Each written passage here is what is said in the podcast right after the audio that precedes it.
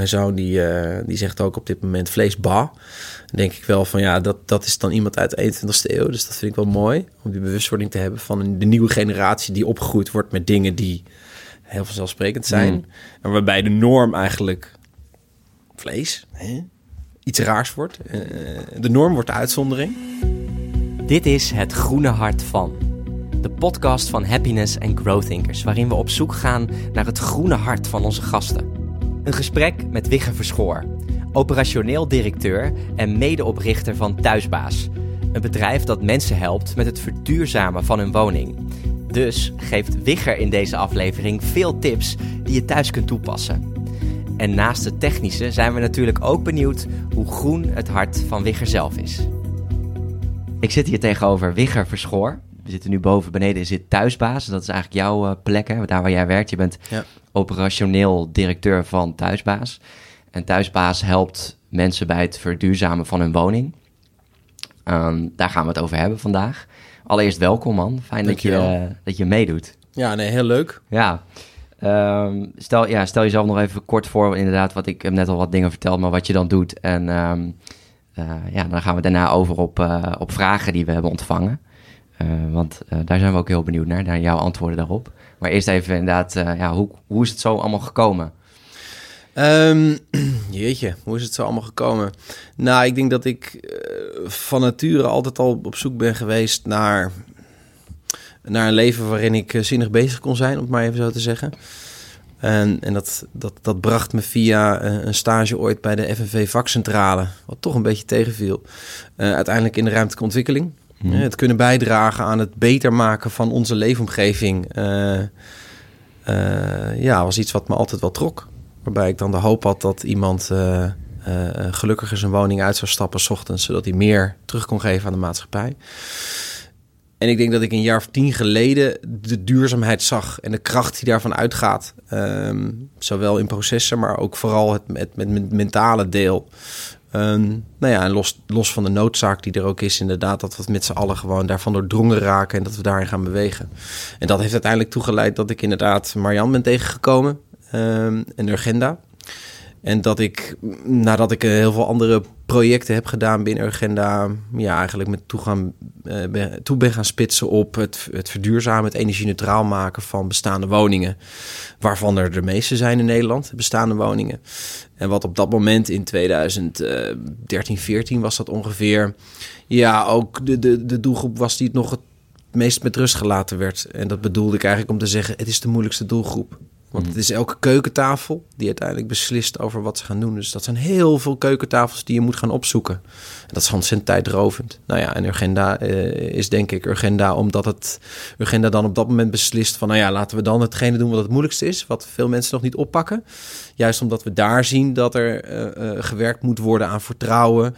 zowel bij de mensen in, in de samenleving, als ook als het gaat om aanbieders, hè, nieuwe bedrijven die dat kunnen doen. Want daar is een, is, is een grote slag te slaan. Hè, d- daar is veel werk in te verzetten. Nou, zo gezegd, zo gedaan. En dat brengt me nu in 2019 dat we inderdaad al een aantal jaar bezig zijn vanuit thuisbaas om woningen, appartementen, nou ja, noem het maar op, allemaal aardgasvrij, energie-neutraal te maken. En dat groeit en dat groeit en dat groeit en dat verandert. En dat is een eh, ja, heel intensief avontuur. Ja, tof. Nou, heel veel vragen zijn er binnengekomen op eh, Instagram. Laten we gewoon beginnen met eigenlijk de vraag die het meeste voorkwam. En dat was, eh, wat, je kun je, wat kun je bijdragen als je in een huurhuis woont? Ehm, nou ja, ik denk dat het belangrijk is om te beseffen inderdaad dat qua energieverbruik in het huis eh, de verwarming van je huis verreweg uh, de, de, de, het grootste deel is. Hè, energetisch en uiteindelijk ook in euro's. Okay. Dus op het moment dat je moet kiezen wat je doet, zou ik zeggen, ja, ga bezig zijn met het efficiënter of minder verwarmen van je woning. Efficiënter kan bij wijze van spreken door uh, radiatorfolie aan de achterkant aan te brengen. Um, door uh, bijvoorbeeld heel simpel te gaan kijken, joh, wat kiert er in mijn woning qua ramen, qua deuren. En dat dicht te zetten met zaken die je, spullen die je kan halen bij een doe-het-zelf-markt. Om eigenlijk om op die manier, nou ja, uh, je, je, je, je schil van je woning inderdaad zo te maken dat het wat minder warmte verliest. Okay. Um, En ja, uiteindelijk de beste manier van isoleren, dat klinkt raar, maar is, is het intern compartimenteren van je woning. Dus zet gewoon ook een deur dicht op het moment dat je uh, ergens bent in je woonkamer of je keuken. Zet hem dicht naar die hal, die dan vaak niet verwarmd wordt. Mhm. Want anders ben je stiekem heel je woning aan het verwarmen. En ja, dat, dat, dat tikt aan uiteindelijk. Ja. Ehm, en een gaatje minder is altijd fijn. Trek een trui aan. Gaatje minder is 7% grofweg gezien minder aan energieverbruik. Dus dat Mhm. zijn ook dingen die direct doortellen. Ja, oké. Ehm, dan had ik ook nog de vraag van, ja, jij zegt van, nou, je kunt gewoon isolatiemateriaal bij een doe-het-zelver eh, halen. Hè? Ja. Er was eigenlijk de vraag van, ehm, ja, wat is nou eh, materialen als pur, piepschuim en glaswol? Wat, wat is nou duurzaam? Wat is dan de beste investering? Ja. Nou ja, er, er is, daar is heel veel om te doen. Hè, als het gaat over ook eh, eh, de duurzaamheid van de materialen aan zich. En je ziet dat zowel online als ook in winkels. Hier in Amsterdam bijvoorbeeld is er een winkel die heet Ecologisch. Die zit ergens bij het Westerpark. Nou, als je een beetje houdt van snuffelen in een, eh, in een, in een doe-het-zelf eh, winkel, zou ik zeggen, ga daarheen. Want die weten alles van duurzaam eh, isolatiemateriaal. En er is ontzettend veel. Het gaat over hennep gebaseerd, eh, wol gebaseerde spullen. Nou ja, zoveel om op te noemen. En er zijn heel veel alternatieven voor de purs en de, en de steen en de glaswol. Die ehm, steeds meer ook dezelfde isolatiewaardes hebben. Dus waar je prima mee uit de voeten kan. Ehm. Maar ook online kan je best wel veel plekken vinden. Uh, gro- groene warenwinkel, geloof ik dat het heet. Of de Baspaar Bazaar, de- dat soort plekken. Mhm. Waar je echt he- heel makkelijk ook echt duurzame alternatieven kan vinden. Dus er is best wel veel. Oké. Ik vond die ook wel interessant wat je zei achter eh, eh, wat- iets wat je achter de radiator plakt. Wat- Ja. Kun je daar nog iets meer over vertellen? Nou, dat is in principe gewoon folie achter de radiator die ervoor... Kijk, die radiator die, die, die, die discrimineert niet, hè. Die, die, die verwarmt naar beide kanten toe. Want het is gewoon een, een, een domme plaat, om het maar zo te zeggen. Er zit Mhm. geen slimme technologie in. Eh, en je wil natuurlijk niet dat hij de buitenkant van je... Of de- dat hij je muur gaat opwarmen, want daar ben je niet. Hm. Dus eigenlijk wil je dat hij vooral naar de andere kant... Nou, door die folie te plaatsen betekent het inderdaad... dat het achter je radiator gewoon minder opwarmt. Dat je muur daar minder opwarmt. Dat de warmte dus meer naar je woning toe gaat. En meer naar voren Dus gaat. je eigenlijk. reflecteert het in principe. Ja. Je Oké. bent het aan het sturen. Maar hele, hele simpele dingetjes. Ja. Dat kan je zelf doen. Ja, Toch goede quick wins. Daar zijn we Quick natuurlijk wel wins, naar op ja, zoek. eh, Toch stripjes kan ook eh, bij je kozijn. Het zijn eh, ja, heel veel dingen die je Ja. eigenlijk snel kan doen. Dus dat zijn ook eigenlijk de, mm, ja, de, de, de snelle manieren om rendement te behalen als Ja. je niet heel veel budget hebt. Ja. Ja, dus eh, Ja. Ga, ga dingen zoeken, ga, ga plakken, ga kijken waar zitten de kieren. En eh, van die folie is ook een hele, hele goeie. Ja. Top, thanks. Ehm, dan hebben we het nog even over die, over die radiatoren. Want er vroeg ook iemand van, is het de moeite om die te gaan vervangen? Eh, is dat dan, is dat dan ja, Ja. Hoe, hoe, Nou ja, je, Maak je die eh, afweging? ja, bij, een radiator is een afgiftesysteem. En die heeft altijd een bron nodig waar de warmte vandaan komen. Nou, in, in de meeste gevallen helaas is dat nog steeds de cv-ketel. En de cv-ketel als bron, die maakt warm water. En dat wordt door het leidingensysteem wordt dat gebracht naar radiatoren die het daar afgeven. Ehm, cv's stonden vroeger misschien wel op 90 graden. En tegenwoordig staan ze vaker op 75 graden, aanvoertemperatuur. En als je dat tot je door laat dringen, dat je dus inderdaad gas aan het verbranden bent, dat je water aan het verwarmen bent met een, met een dergelijke hoge temperatuur, terwijl je het in de woning vaak zo rond de 20 graden wil hebben, dan begin je te begrijpen wat voor overdimensionering eh, in ons gassysteem zit. Mhm. Het kan niet op. Hè. Gas is goedkoop, we zetten er een hele sterke motor in. Een cv eh, is vaak 24 kilowatt. Grote plakken staal, zo zeg ik het ook vaak tegen. En dan gaan we gewoon lekker verbranden. Dat is een beetje wat we gewend zijn. Nou ja, we zitten nu in de 20e eeuw, dus we moeten veel ja, spaarzamer en efficiënter met onze dingen omgaan. En dat betekent dat je ook moet gaan nadenken, nou, misschien kunnen we wel met een veel lagere temperatuur die warmte maken met een andere bron. Ehm, omdat de huidige radiatoren niet geschikt zijn om een lagere temperatuur goed af te geven, wordt bij nieuwerwetse apparatuur zoals warmtepompen inderdaad altijd onlosmakelijk ook eh, meegenomen dat je je afgiftesysteem moet aanpassen. Dus je radiatoren.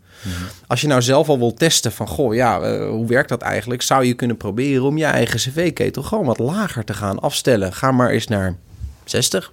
En voor de echte deurvals ga eens naar 55 en 50. En kijk wat dat in een winterdag doet. Of je radiatoren dan nog steeds in staat zijn om bij het aangegeven thermostaatpunt dan ook die woning daadwerkelijk op die temperatuur te krijgen. En waar je dat breekpunt dan hebt, dan merk je inderdaad van oké, dan zit er qua vermogen begint het inderdaad spannend te worden. Nou, met die nieuwe wetse radiatoren maak je inderdaad dat die beter die warmte kunnen afgeven.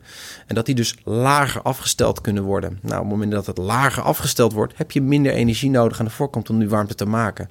Dus het gaat vooral over efficiëntie en het eigenlijk uit het systeem halen van lucht. En uh, niet letterlijk, maar figuurlijk gesproken, de lucht die we in het cv-systeem hebben gedaan, omdat we daardoor het zo konden doen dat we, we zetten het er allemaal neer en het werkt toch altijd. We hoeven nooit terug te komen. We hebben nooit problemen. Dat we nu fijngevoeliger met die dingen omgaan. En dat we dus ook daar een efficiëntieslag in kunnen maken. Want aan de ene kant gaat het over energie-neutraal, over aardgasvrij. Maar het is ook heel fijn natuurlijk op het moment dat we echt letterlijk minder energie kunnen gaan gebruiken. En die mogelijkheden zijn er legio, want ons cv-systeem is eigenlijk helemaal niet zo efficiënt opgesteld. Dus dat, dat, daar ligt die vraag eigenlijk van, ja, moet ik die radiator aanpassen? Ik zou zeggen, probeer dat eerst. Hè, het terugschroeven van je cv. Kijk waar die grensmomenten liggen. En weet dat je die radiatoren aan moet passen op het moment dat je naar een ander, liefst aardgasvrije bron gaat. En dat kan zijn een warmtepomp bijvoorbeeld. Uh, en daar hoort het altijd wel onlosmakelijk bij. Oké. Over die warm warmtepomp had ik ook nog een vraag. Er was iemand die vroeg... Um in een nieuwbouwhuis. Dus een totaal uh, een nieuwbouwhuis met, met gewoon goede isolatie. Uh, wat, wat voor winst behaal je dan nog met een warmtepomp? Dat is een goede vraag. Een hele goede vraag. Omdat je, wat je in principe aan het doen bent, is je, je, je bent je warmtebehoefte zo dermate aan het verkleinen. dat je misschien uiteindelijk wel erachter komt dat je maar heel weinig warmte nodig hebt. Mm -hmm. um, warmtepompen hebben een prijs. Niet in de laatste plaats inderdaad, omdat je ook vaak je afgiftesysteem moet aanpassen. Dus, dus je bron en je dus twee keer. Nou ja, en alle toeters en bellen als het gaat over je aansluiting en de arbeid die ermee gemoeid is. Dus nominaal is het best wel een investering. Maar als daar tegenover staat dat je eigenlijk maar heel weinig warmte verbruikt, ja, hoe is die verhouding dan? Tot die investering om naar dat andere systeem te gaan. En wat je jaarlijks eigenlijk überhaupt al kwijt was aan warmte.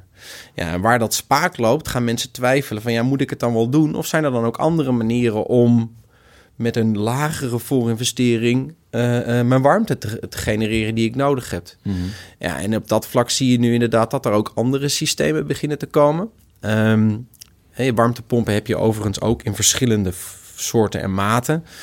En uh, zeker als je het bijvoorbeeld hebt over luchtverwarming, hè, wat wij kennen als een ouderwetse uh, airconditioner, die ook kan verwarmen. Heel veel mensen weten dat niet. En dat noemen we dan ook wel eens een lucht-luchtwarmtepomp. Want in principe is het ook een warmtepomp. Ja. Die zijn goedkoper.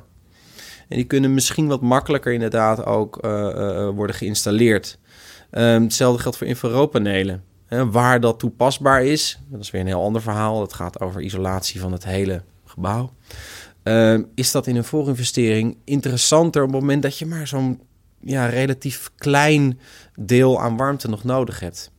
Dus ik denk dat je goed moet kijken inderdaad van ja, hoe, hoe passen uh, bepaalde type maatregelen in een bepaald type woning en hoe verhoudt zich dat energetisch en financieel tot elkaar. Dus eigenlijk blijft het altijd maatwerk en moet je dus elke keer kijken, hey, wat is in dit geval de juiste weg naar Rome, de juiste route. Ja. Top man, daar weet veel van. Thanks. dat is uh, fijn. Er was nog iemand die vroeg: uh, uh, moet je nou die stekkers eruit halen van al het apparatuur en waterkokers? Moeten die er nou uit of hoeft dat niet? Nou, je moet je, je, moet je stand-by apparaten, die moet je killen. Dat heet dus ook letterlijk stand-by killers. Yeah. Want alles in je huis wat warm is. neem maar bijvoorbeeld je, je tv-box, die, die, die, die, die, die, die coder of wat, wat ja, ja, ding. Ja. Leg je hand er maar eens op. Ja, wat je zou moeten doen is inderdaad, zet die inderdaad aan een stekkerdoos voorbij gewoon en die switch over kan zetten zodat hij uitstaat op dat moment. Want alles wat warm blijft, nou ja, men heeft het wel over uh, sluipverbruik in een huis, dat kan 10 tot 15 procent zijn. Ja, als jij een gemiddeld huis hebt en je verbruikt 3500 kilowatt, is dat 350 tot 500 kilowatt op jaarbasis. Uh, nou, dat is een equivalent van 75 tot 100 euro. Om maar even. Ja. Zonder dat je het weet. Omdat mm. je gewoon even niet ja. ja. Sluim het weg. Het is, ja, sluipverbruik. Ja, letterlijk. precies. Uh, heb je nog tips voor in de badkamer? Slimme oplossingen? Nou, het is meer dat ik, dat ik wel dat we toch nog wel regelmatig zien inderdaad dat de ventilatiebox daar het niet goed doet, zodat je eigenlijk niet goed aan het ventileren bent. Ik denk dat bij uh, energie besparen en bij beter isoleren hoort ook, uh, uh, ook wel, wel zicht hebben op dat je je huis goed qua binnenklimaat houdt. Een beetje wat er soms wel gebeurt, zeker in nieuwbouwhuizen, dat er zo goed wordt ge, geïsoleerd uh, dat het binnenklimaat daar eigenlijk onder te lijden heeft. Omdat het, de woning kan niet meer ademen. Mm In Duitsland is daar een hele stroming voor ontstaan. Dat heet bouwbiologie. Dat, dat is heel groot. En dat betekent materiaalgebruik. Hoe ga je isoleren? Damp open, nou ja, et cetera. Uh, in Nederland betekent vooral dat je goed zicht moet houden op dat je wel goed ventileert. Dus als je nieuwe ramen, dat je van die roosjes hebt waar die je open kan zetten. En zeker in die natte cellen, dat je daar uh, in ventileert. Want als je dat niet doet en je gaat daarin verwarmen, ja, wat gaat warmte eerst doen? Die gaat eerst proberen al dat vocht weg te poetsen. Dus dan ben je dus eigenlijk energie aan het verbruiken om je vochtprobleem te verhelpen. Mm. Ja, daar zit geen logica in. Dat begrijp je zelf ook. Mm. Daar, eh, maar verder, ja, de badkamer is niet een plek waar per definitie heel veel wordt verbruikt. Behalve dan dat je doucht en dat je kan zeggen van nou ja, laten we een spaardouche kopen, zodat je met 6 liter ook uit kan, waar je dat normaal met 8 of 9 doet. Je hebt um, ook thuis zo'n spaardouche. Ja, ik ben wel extreem daarin, maar dat, ja, dat hoort er een beetje bij. En dan merk je dat je met 5,5 liter ook gewoon prima kan douchen. Ja. En als je dan een keer in een hotel bent of bij een vriend, denk je van, oh ja, zo was dat. Ja. Hè? Die, die harde straal op je, op je schouders. Maar het went super snel. En het idee uh, dat je gewoon ook minder water verbruikt. Hè, dat is hetzelfde als met die uh, gevulde Coca-Cola fles in je sifon bij je wc. Maar jij hebt dus een cola fles in je reservoir zitten. Oh ja, nee, ja, zeker. En je kan ook baksteen, maakt niet uit. Alles maar om dat volume te vullen met iets anders, zodat daar geen water kan zijn, zodat er minder water in die bak komt te zitten. Met baksteen. Ja, met baksteen of ja, maar kolenfles met water, dat is plastic. Dat, dus dat, dat is... En dat scheelt direct in je in water. Ja, tuurlijk. Ja, ja, het kan minder water in, in, in, dat, in dat reservoir, want dat, dat, dat volume is ja. al, al, ja, dat, daar zit al iets anders. Ja. Maar nou, heel, het is totaal onzichtbaar. Nou ja, de zichtbaarheid daarvan vergroten, ja, dat, dat hoort hier ook bij. Jongens, wat ben je aan het doen? Ja. Elke keer dat je een keuze maakt of je een knop drukt of dat je iets doet, ben je aan het consumeren. Ja. Ja, en nu is dat nog van, oh shit, dan moet ik elke keer meer nadenken. Pff. Totdat het op een gegeven moment tandenpoetsen wordt, dan is het gewoon standaard. En dat, mm. dat, dat, daar heb je tijd voor nodig. Eh, tandenpoetsen aanleren heb je ook tijd voor nodig, merk ik nu bij mijn zoontje. Mm. Oh ja, oh ja. Maar op een gegeven moment zit het in je systeem. Nou ja, dat, dat, dus het interne systeem veranderen en daar allemaal van dit soort dingen in stoppen. Het is een fijn idee dat je zorgvuldiger bent met wat hier is. Geeft een goed gevoel ook. Ja, ja nou ja, dit, ja, ja voldoening. Absoluut. Ja, minder, minder lang douchen en zorgen dat er minder water uit je kraan komt is vrij bazaal, maar daar draait het wel om. Hmm. En al, ja, je, ja, tovermachines zijn er nog niet echt op dat vlak. En eigenlijk is er ook, uiteindelijk is er dan ook meer winst te behalen bij dat verwarmen en het isoleren, waar jij eigenlijk al gelijk over begint. Ja, dat is echt driekwart van je, van je, van je gasrekening op dit moment, dus van je warmterekening, is, is, is dat. Ja. ja. En hoe doe je dat dan met een buitenmuur? Wat bedoel je? Er was ook iemand die vroeg van, wat is de meest efficiënte manier om een buitenmuur uh, te isoleren? Mm nou ja, veel woningen kunnen hè, op het moment dat je je glas uh, uh, naar een uh, actuele status brengt, haar dubbel plus, en, en je bent bezig inderdaad om te kijken of je je spouwmeer op een goede manier kan isoleren. om een kruipruimte op een goede manier te isoleren en eventueel dak, dan heb je eigenlijk al wel voldoende gedaan in veel gevallen. Um, we komen eigenlijk alleen uh, uh, bij dat soort extreme manieren van isoleren... op het moment dat je het bijvoorbeeld hebt over een steensmuur. Een steensmuur van woningen die, die flink wat ouder zijn... waar je dus niet een spouw hebt en waar je dus echt nou ja, buiten dan wel binnen... Uh, ja, een aanvullende muur moet aanbrengen om daar ook te kunnen gaan isoleren. Um, ja, dat is een specifieke categorie, zal maar zeggen alles voor 1930. veel binnenstedelijk, maar ook, ook buitenstedelijk. Ja, waar, waar we echt, uh, nou ja, uh, heel veel uh, ja, andere dingen ook moeten toepassen. En ja. meer zicht, dat is de, de een moeilijkere categorie. Ja, was een huis uit 1900 ook inderdaad. Ja. Ja, maar ja, op het moment dat je dus met lage temperaturen wil gaan verwarmen, bijvoorbeeld met een warmtepomp, ja, dan kom je wel bij dit soort vraagstukken. Kan ik hmm. mijn schil, mijn woning zo maken dat ik met dat soort temperaturen kan gaan uh, verwarmen? Ja, dan zal je inderdaad in veel gevallen toch wel naar binnen- of buitengevelisolatie moeten gaan. Maar dat betekent dat het project aan zich, uh, zowel qua de, de, invasiviteit van het project op je dagelijks leven als, als qua kosten, ja, dat wordt dan wel wel groter. Ja. Maar ja, het is ook de vraag: moet je dat dan onderbrengen onder de post? Ik ben mijn woning energie-neutraal maken. Of heeft dat ook te maken met een woning uit 1900 letterlijk de 21ste eeuw inbrengen? Hmm. Dus waar ga je in je hoofd zeggen van, nou ja, dat hoort daarbij? Ja, ja. Het is op een gegeven moment ook normaal dat een woning uit 1900 misschien een keer aandacht verdient om zijn gevel gewoon te verbeteren op het moment dat het ja, 120 jaar oud is. Ja. Dus het is ook even hoe ga je om met het allokeren van bepaalde kosten in je hoofd en, en wat vind je daarin redelijk en Ja, billig om, om te kijken. Dus ja, ja goeie. Ehm, er was nog een vraag ook over... Ja, hoe krijg ik die eh, vereniging van eigenaren mee... in het isoleren van een huizenblok? Dus hoe krijg ik eigenlijk mijn omgeving... ehm, ja, ook, ook tot actie eigenlijk. En dat is ook zowel voor sociale huur. Dus gewoon een Ja. soort eh, ja, woning... eh, groep of eh, hoe, hoe pak Ja. je dat aan? Nou ja, ook weer een goede vraag. omdat het ook een, een, een moeilijke groep is. En dan gaat, gaat het wat minder inderdaad over het type woning, maar meer over de samenstelling van het eigendom. Op het moment dat collectief eigendom is, betekent dat het niet meer die ene keukentafel is die erover gaat, maar heel veel keukentafels. En dan moet je het eens worden. Eh, en dan zie je vooral inderdaad dat in dat proces van het eens worden, daar gaat heel veel tijd en, en, en, en, en dus uiteindelijk ook geld in zitten. Als je eh, uiteindelijk wil gaan rekenen op de begeleiding van professionele partijen. En daar wringt precies de schoen. Want op het moment dat je inderdaad met heel veel nou ja, vrijwillige mensen die vanuit hun eigen woning aan het nadenken zijn over wil ik dat gaan doen. eh, eh, eh, ja, dan weet je niet altijd wat het eindresultaat is. Eh, En als professionele partij, die ook gewoon zijn werknemers heeft en, en die mensen eh, hun loon wil uitkeren, ja, is dat lastig om daarop te gaan sturen. Dus dit ligt best wel een uitdaging. en Het ligt vooral aan de organisatiekant. Hoe gaan we dat organiseren op het moment dat we zien dat de samenstelling van het eigendom zo is? Nou ja, dan heb je twee vormen. Je hebt een kleine VVE met alleen maar particulieren. Ehm, ja, hoe kleiner, hoe relatief makkelijker inderdaad om het eens te worden.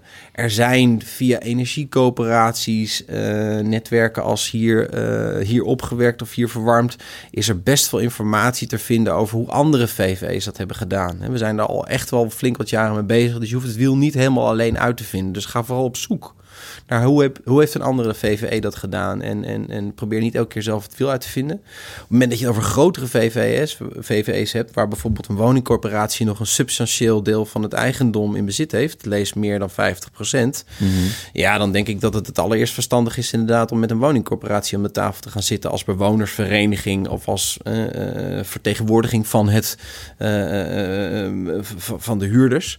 Ehm, om te kijken van, joh, wat zijn jullie van plan? Wat zijn jullie ambities? Waar willen jullie heen? En kunnen we gaan samenwerken daarin? Ehm, Want die partijen hebben elkaar wel nodig. En de ene is een professionele partij die bezig is een woning te vuren. En de ander zijn bewoners die eh, graag een lage energierekening willen hebben en duurzamer willen leven. Dat ligt niet automatisch op eenzelfde. Die vinden elkaar niet automatisch. Dus daar moet je tijd in spenderen. Ehm, maar hun verhoudingen goed houden. Bij de juiste deuren aankloppen. Ehm, volhouden. Mhm. En hopen inderdaad dat een woningcorporatie bijvoorbeeld in een andere VVE in hun bezit al een eerste project heeft gedaan. En dat je daar een leentje buur van kan spelen. Ja, dat zijn heel, heel, heel belangrijke dingen om in, de gaten te houden. Maar dit zijn moeilijke trajecten. Ja. Ja. Zijn we nog iets vergeten wat, wat je misschien veel eh, hoort of veel vragen? eh, iets wat nog, eh, wat mensen die nu luisteren, nog waar ze nog veel aan kunnen hebben? Nou, jeetje, duizend dingen zou ik zeggen. Eh, er is ontzettend veel te zeggen. Ik denk dat het belangrijk is dat mensen ehm, die nu aan het nadenken zijn over het energie-neutraal of het aardgasvrij maken van hun woning, echt die stap te zetten in de energietransitie. Ehm, ja, dat ze zich niet laten tegenhouden door eh, de veelheid en de verscheidenheid van, van, van nieuws eh, en van berichtgeving over verschillende eh, thematieken. Dat kan gaan over bepaalde eh, eh, technieken die er zijn en de voor's en tegens. Eh, maar het kan ook zijn over de, ja, de zingeving daarvan als het gaat over hoe zit het met, de financiering of kan ik beter wachten of niet. Eh, trek je eigen plan. Zorg ervoor dat je, eh, dat je goede begeleiding vindt. Hè? Iemand, eh, partij of iemanden die er onafhankelijk in staan. Die je echt ook mee kunnen nemen. En, en een beetje eh, ja, je kan helpen om door dat bos weer die bomen te zien. Want er is zoveel informatie. Ehm, en de informatie is zeker niet altijd eenduidig en spreekt zich vaak ontzettend tegen. Ja. Dus laat jezelf goed, goed informeren. Wees bijvoorbeeld niet bang. Ehm, eh, en het belangrijkste denk ik is dat de technieken die er zijn, die zijn er. Echt al. En die Ja. zijn er al decennia. Alleen in Nederland kennen wij die nog wat minder, omdat we gewoon gasverslaafd waren. Maar dit zijn geen experimentele technieken. Ze zijn er en ze zijn stevig en er zitten echt eh, honderden miljoenen R&D geld in. Ja. Ehm, dus het gaat vooral over het organiseren en het vinden van goede partijen die je daarbij kunnen helpen, zodat je vertrouwen krijgt om op een gegeven moment die stap te zetten. Ja. Even een inkijkje dus bij jou. eh, je, je bent van het gas af. Ja. Je kookt dan met... ehm, Inductie. ja. Ehm, LED-verlichting, denk ik, in het hele Ja, huis. overal. Ja. Eh, zonnepanelen, heb je die? Nee, want ik zit dus in zo'n hele grote VVE, eh, waarbij de organisatie daarvan dus la- lastig is. Ja. Eh, nee, ik heb een warmtepomp boven op mijn dak staan en wat radiatoren vervangen. En eh, op twee plekken ook instant heaters eh, om ja, af en toe nog even een extra boost te geven voor het warm water. Oké. Ja, en daar, daarmee was het eigenlijk wel gepiept. Dus- En de- de- deel je dat ook dan met bewoners? eh, Nee, nee, waar wij echt mee bezig zijn is echt de NS1. Dus elke keer gewoon geketerd naar, naar één individueel huishouden. Ehm, er zijn natuurlijk ook collectieve systemen, maar het kan ook heel go- goed individueel. ja. Ja. En is dat huis ook slim? Eh, Is het een smart home dat, het- dat als jij thuis komt, het licht aangaat, dat soort dingen, en dat het weer uitgaat? Nee, ja, ik, ik, ik ben geboren in de jaren 70 en ik, ik, ik, of het ligt aan mij of, of, of ik zie het gewoon niet. Maar eh, ik hou gewoon nog echt een beetje van handmatig en offline en eh doe het Ja, jezelf en zelf aanknoppen. bewust blijven. Ja, we merken ja. ook gewoon hier bij thuisbaas bij werken, maar ook gewoon met, met, met mensen die we dan vragen om aan het begin bijvoorbeeld een hele inventarisatieformulier in te vullen. Ja, je kan dat best automatiseren. Wij kunnen dat best ook voor mensen doen. Maar het feit dat je mensen inderdaad bewust maakt waar dat kipfiletje vandaan komt, maakt wel inderdaad dat ze eh, meer bewustzijn krijgen en dus uiteindelijk makkelijker bepaalde beslissingen nemen. Dus het allemaal automatiseren en wegmoffelen van techniek. Ik zou zeggen, laten we het weer zien. Mijn watermeter in mijn woning heb ik niet weggemerkt. Die zit echt pontificaal in de muur van mijn wc. Eh, en, en af en toe gaat dat radertje draaien. En dan laat ik mijn zoontje zien van, kijk, dit is water. Dus Hmm. elke keer op het moment dat we water gebruiken, gaat dat ding hier draaien. Hmm. En ik wil dat wel zien. Hmm. Ik wil letterlijk zien, waar komt mijn warmte vandaan? Dus- Processen zien, dus ik voelen. ben niet zoveel met domotica bezig. Eh, dat is, maar dat is meer smaak. Want er Ja. zit zeker wel... In goede domotica zit ook weer een energie-efficiëntie. Die kunnen helpen om minder energie te gebruiken. Ja. Dus en dat juich ik alleen maar toe. Dat Ja, spreekt van zich. ja, precies. Dat, het, eh, dat die lamp gewoon uitgaat als jij er niet meer bent. Als je toch misschien even bent vergeten als je 's Ja. eh, Nou ja, eh, vooral inderdaad de individuele verwarming van vertrekken. Hè, want daar zit veel in en dat ver- Ja, vergeet je snel. En Ja. dat zijn de, de, de snelle win- winsten die je ja, hebt. die Ja. warmte. Ja, die warmte. Ja, het, Gaat, het gaat best wel veel over warmte, toch? Hmm. Uiteindelijk. Goeie. Ja. Ja. ja, je probeert zelf natuurlijk... Je hebt een, een duurzaam huis. Je probeert zelf waarschijnlijk ook duurzaam te leven. Eh, Wat vind je het lastigst van, van duurzaam leven? Ja, toch op dit moment zou ik maar zeggen, eh, niet vliegen. Ehm, ik vind dat dan heel lastig, omdat bewegen is mens eigen. Eh, ik, ik vind het, het is een utopie om te bedenken dat we minder, minder mobiel willen gaan worden. Want dat is echt tegennatuurlijk. We blijven nieuwsgierig, we blijven bezig met wereld ontdekken, met onszelf verrijken, met meer... ene- Nou ja, in, in Nederland en in Europa kan je al veel met, met, met elektrische auto's of met de trein. Ik, ik ben echt een voorstander van uitbreiding van nachtnetwerken naar overal toe, zodat je makkelijker met treinen kan kopen. Dus in Europa eh, wil ik eigenlijk ook niet vliegen. Maar ja, wat nou als je een keer naar een hele nieuwe cultuur wil gaan, omdat je gewoon heel nieuwsgierig bent? Hmm. Ik ben een, een enorme liefhebber van Zuid-Amerika. Ja, daar, daar kan je op dit moment niet heen zonder dat je echt heel erg grote hoeveelheden CO2 uitstoot. Dus ja, dat hele, dat, dat, dat hele vliegverkeer, wat ook natuurlijk heel, ja, cru gezien, eh, ook echt buiten het eh, eh, klimaatakkoord van Parijs is gehouden. Want dat is, dat, is, dat is nog een beetje taboe. Ja, hoe moeten we daarmee omgaan? Ja, dat is, dat, dat, dat, is, dat is nog wel een varkentje wat we moeten wassen, globaal gezien. Hoe gaan we om met, met de verduurzaming van brandstof, maar ook ja, dat, dat, die hele vliegindustrie. Nou ja, je hoeft alleen maar de discussie tussen, die nu gaat over dat we als staat ook aandelen Air France en KLM hebben gekocht. Hoef je alleen maar te zien om te zien wat voor, wat voor importantie dat heeft. Ja. Het, het, het, is huge. Dus Ja. vooral die hele grote industriële belangen, waar dit er één van is, die dan direct een impact heeft op hoe jij kan bewegen als mens. Ja, dat vind ik wel het lastigste. Mhm. Ja, want dan zit je toch een beetje gevangen in een systeem waar je, ja, je, je moet wel mee. Of je moet rukzichtloos zeggen van, ik ga gewoon niet meer vliegen. Ik heb inderdaad collega's die hebben hun laatste vliegreis gemaakt. Ja. Ja, twee. Ja. Die gaan gewoon niet meer vliegen. Je hebt het dan wel geminderd, maar je zegt geen ik minder het wel, nee, ja. eh, maar ik ben bang dat ik toch nog wel ga vliegen, ja. Ja. Waar, hoop, waar hoop je op? Hoop je op het elektrische vliegtuig? Hoop je op eh, Elon Musk dat hij die tunnels gaat bouwen? Ik weet het eerlijk gezegd niet zo goed. Nee. Ik, ik ben wel voorstander altijd. eh, eh, soms wordt er in de wereld van innovaties heel erg eh, gedaan alsof het of het een of het ander moet zijn. Ik denk dat we. Ik ben wel heel erg van de duizend bloemen die we moeten bloeien. Ik geloof niet in één zaligmakend systeem. Al niet in de laatste plaats, omdat dat ook weer betekent dat je inderdaad afhankelijk maakt van één economisch systeem. Hè, en één sector waarin dan belangen eh, groter kunnen worden. Ik denk dat op het moment dat je daarmee hè, belangen en afhankelijkheden ook verspreidt. Ja, dat het gezonder is voor, voor, voor, voor, voor in principe voor de wereld. eh, en uiteindelijk ook efficiënter. Want dan betekent dus dat je als eh, innovatie hoef je niet te gaan strijden met een andere innovatie. Je weet dat je naast elkaar kan bestaan. Ja. En laten we eerlijk zijn, als het gaat over de verduurzaming van de Nederlandse woningbouw, er zijn 7 miljoen huishoudens, grosso modo. Ja, laten we hopen dat er heel veel technieken en heel veel aanbieders komen, want we hebben ze allemaal nodig. Mm. Zeker als we de, de, de, ja, de tijdsframe eh, eh, in, in zicht nemen, waarin we echt niet heel veel meer hebben voordat er ook in Nederland steeds zichtbare gevolgen komen van de klimaatverandering. We moeten nu echt gaan handelen. Eh, en dat betekent dat je gewoon nu alles uit de kast moet halen. Ja. Eh, Ben je ook bewust te gaan consumeren met de jaren? Ja, ja mijn vriendin is van huis uit eh, vegetarisch, of ze eet vegetarisch. En dat ben ik ook gaan doen. Ja, heel eenvoudig. Eh, mijn zoon die, eh, die zegt ook op dit moment vlees ba. Dan denk ik wel van ja, dat, dat is dan iemand uit de 21ste eeuw. Dus dat vind ik wel mooi. Om die bewustwording te hebben van de nieuwe generatie die opgegroeid wordt met dingen die heel vanzelfsprekend zijn. Mm. En waarbij de norm eigenlijk vlees, hè? iets raars wordt. Eh, de norm wordt de uitzondering. Mooi, toch? Jouw zoontje hoeft het gewoon niet. Nee, hij vindt het vies. Wil het gewoon niet. Nee, hij wil niet. maar Maar hoe komt hij daaraan dan?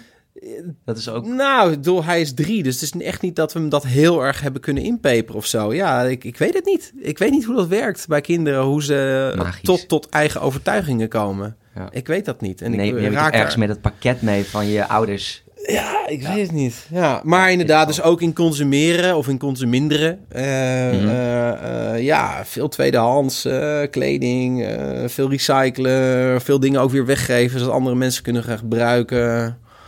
Ja. Zeker niet spullen van Alibaba in China. Ook goed kijken waar spullen vandaan komen. Eh, Ik, heel simpel, ik koop geen wijn van buiten Europa, want dan weet ik, dan moeten er weer heel veel vervoersbewegingen. En ik kijk ook, bedoel, je kan eh, heerlijke eh, fruit, biologisch... Ja, dan zie je bijvoorbeeld, wat ga je nou doen, hè? Stel, even een dilemma. Je hebt een biologische peer uit Chili Mhm. of een niet-biologische peer uit Nederland. Wat, wat moet je nou doen? Ik weet het nog steeds niet, maar het is best wel een vraagstuk. Ja. Want als je gewoon puur de mileage ziet... Hè, in, in Engeland hadden ze op een gegeven moment een soort carbon footprint. En dat, dat, dat kon je dan bij Sainsbury, eh, kon je in de supermarkt kon je dat gewoon eh, zien. Er stond gewoon op van, nou, wat wat is de carbon footprint van het product? Waarbij eigenlijk al die elementen waren meegenomen. De, de productie, de vervoersbewegingen, de weet ik veel wat, allesmaal. Mhm. Zodat je ook appels met appels kan vergelijken. Maar nu, ja, ik heb geen idee.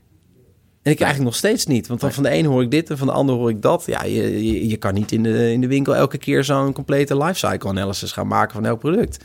Nee. Dan ben je een week bezig om eh, je boodschappen te doen. Dat gaat niet. Word je daar wel eens gek van? Nou, daar word ik gek van. Omdat ik denk dat daar zo'n zo'n carbon footprint op zo'n product... en dan vanuit een autonome instantie... dus niet weer een of ander eh, eh, eh, nieuw keurmerk. Want het, het is Ja. weer... Een, we maken een nieuw bos van duurzame keurmerken... waar we weer dat, die boom niet kunnen vinden. Hè? Andersom. Mhm. Ja, gewoon één. En ik, daar vind ik echt een rol voor de overheid liggen. Die zegt van, luister, het is allemaal weg. Wij, eh, het hoeft helemaal niet zo eh, directief te zijn... maar wel gewoon ten bate van het creëren van duidelijkheid voor de consument. Ja, dit is je footprint. Ja, ik vind dat je echt eh, in, in de communicatie is er een heel belangrijk overheidsinstrument te vinden om daar helderheid in te brengen. En, en dat, dat, ik vind dat dat nog veel meer ontwikkeld kan worden. Ja. En daarom ja, ga maar samen met de markt te bedenken hoe je het best kan communiceren, hoe de markt daar ook het best mee uit de voeten kan. Ja. En ga zo'n systeem bedenken. Ja, vind ik, zou ik heel interessant vinden om aan mee te denken.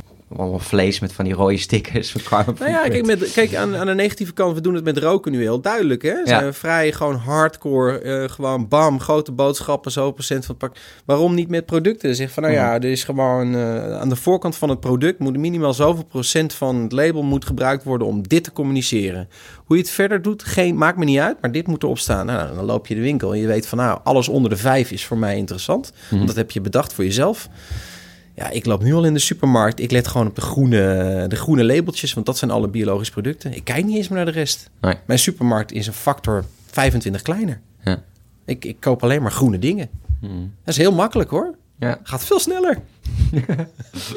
veel Ja, sneller. Ja. Oké, nou, we hebben echt enorm veel eh, informatie. Ja, eigenlijk de, de vraag die we als laatste altijd stellen is... moet er nog iets van jouw groene hart... iets wat je tegen de luisteraar zou willen zeggen?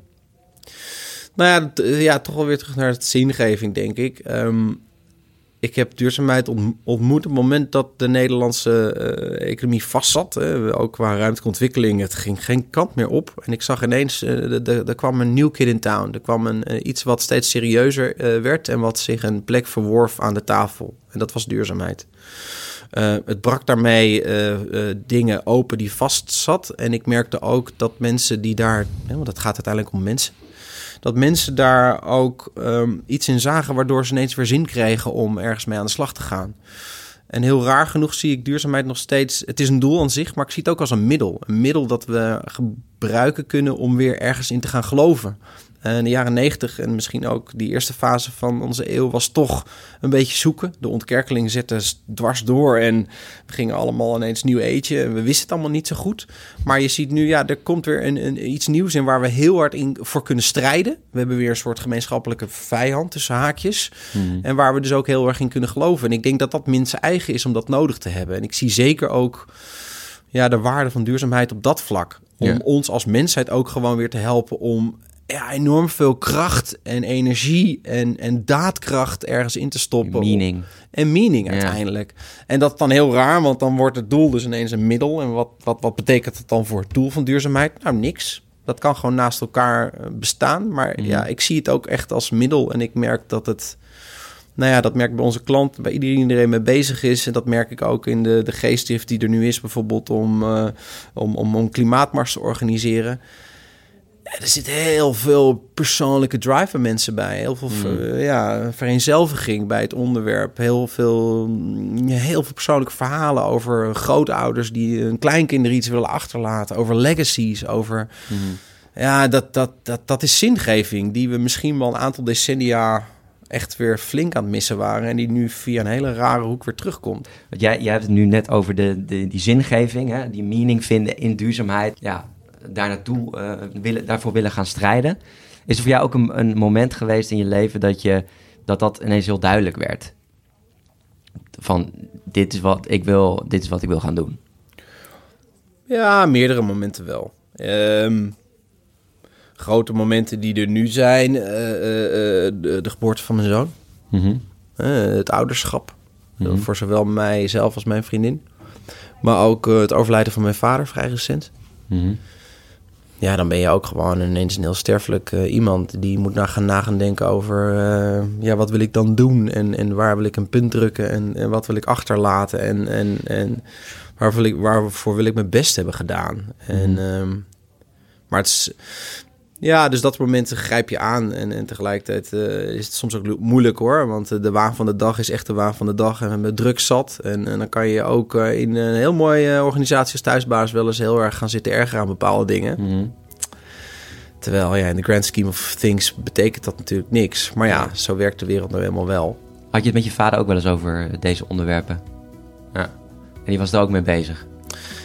Ja, ja. Ja, nee, hij wilde ook wel zonnepanelen. Ik geloof dat mijn moeder daar nog op dat moment minder van was. Ja, dan... dan ik heb hem wel eens aangeboden. Zeg van, joh, maar dan betaal ik het wel. En dan... eh, Nou, hij, hij had het wel gewild. En eh, ja, hij was ook wel heel...